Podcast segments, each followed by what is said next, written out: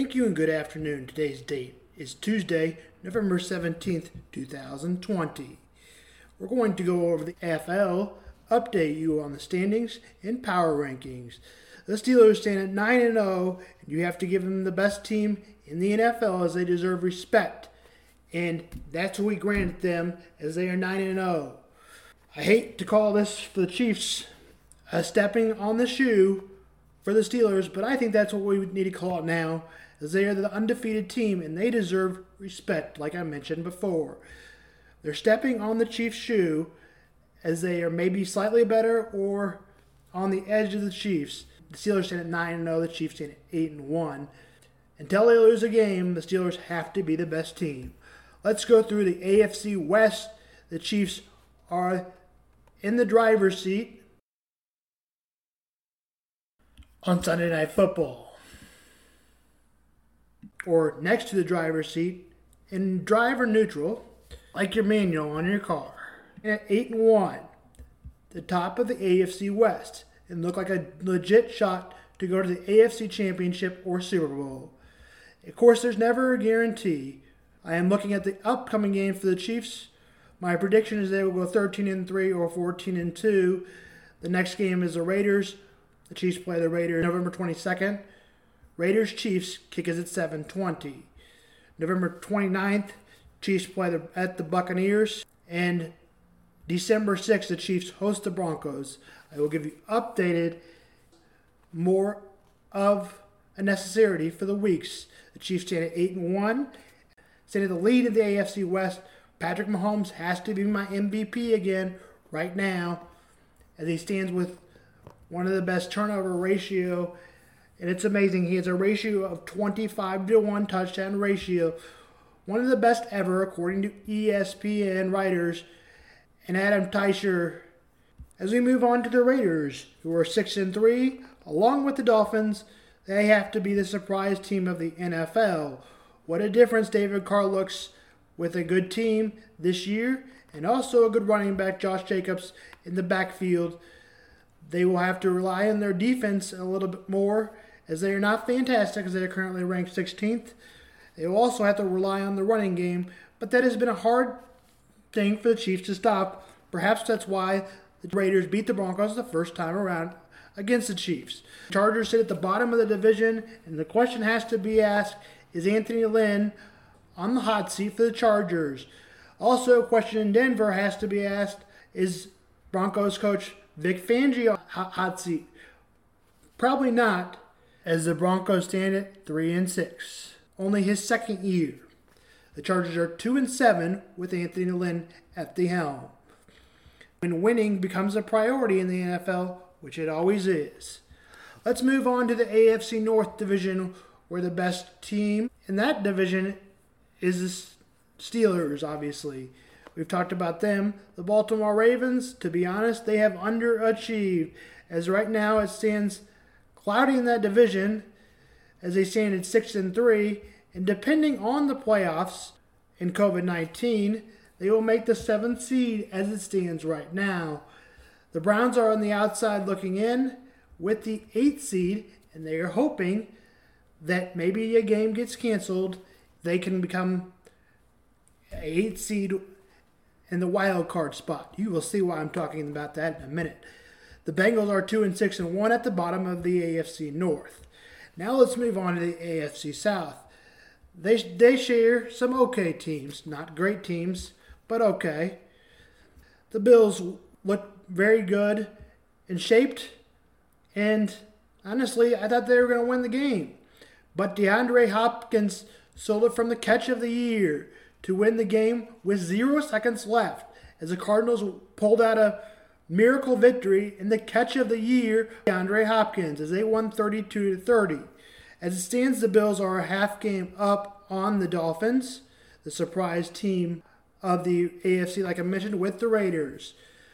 The Dolphins, that is. The Pats got a big win over the Ravens Monday night. They stand at the 10th seed, and to be honest, I don't think they're going to make the playoffs. According to ESPN, the Steelers stand at the number one seed at 9 and 0. The Chiefs stand at the number two seed at 8 and 1. Bills stand at the number three seed in the AFC at seven and three. The Colts stand at the number four seed at six and three. The Raiders stand at the fifth seed in six and three. Uh, Dolphins stand at six and three in the sixth seed overall. And the Ravens squeak out the last wild card spot. On the bubble is the eighth seeded Cleveland Browns. Let's do the NFC East. I, I don't have much to say about this division except it stinks. It's terrible. The Eagles are three five and one. The Giants are three and seven. The Washington football team, without a name, is two and seven. Also, the Giants are two and seven. Also, the Cowboys stand at two and seven, and they're still in the hunt with Andy Dalton as their quarterback, their backup quarterback. You have no idea who's going to win this division. That's enough time on that. I can't figure out this division.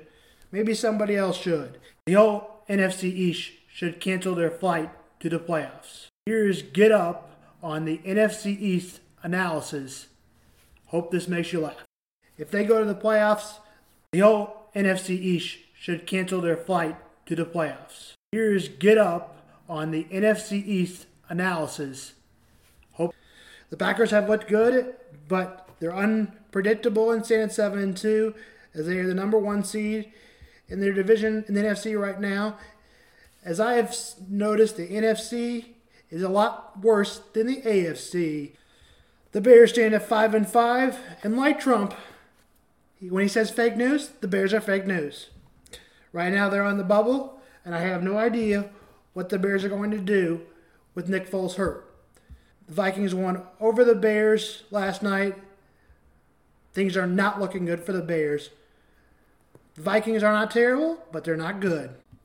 As they stand at four and five, Nick Foles started. The Saints are seven and two and have an easy schedule, second in the division. The problem is Drew Brees is hurt. He should be out the next couple weeks. Some people are calling it up to six weeks. There, it's going to be a tough road for him to make it back to the playoffs to even start. This is according to ESPN. The Bucks are six and three. Looks like they're going to be a wild card team. Uh, like I mentioned, the Saints lost their starting quarterback over the weekend. The Saints beat the Bucks 43 to three. The Cardinals stand at six and three, and probably the third team in the NFC, and they are the third seed as it stands right now. Seattle is six and three, as they stand pretty dominant every year, and is also probably the best division in football since I've been alive. The 49ers have underachieved as they are depleted and injury prone as they are 2 and 6. The NFL power rankings right now. Seedings right now, the Packers stand at number one at seven and two. Rodgers is looking good. The Saints stand at seven and two, and are looking good with Brees and injured reserve, which he will miss three games likely to be more, a minimum of four to six weeks. Ribs collapsed and lungs. Looks like Jameis Winston, who will get the start, who had in interceptions last year. So we will see where that leads with the Saints. The Cardinals are looking good and fast and jumping high team. They look scary as they are six and three. And DeAndre Hopkins continues to be scary. The Eagles are three and five and one and yet looking at the fourth seed. I told you they stink, but as the NFC East or least division, Bucks are seven and three and have the first wild card spot. The Rams are six and three and have the second wild card spot.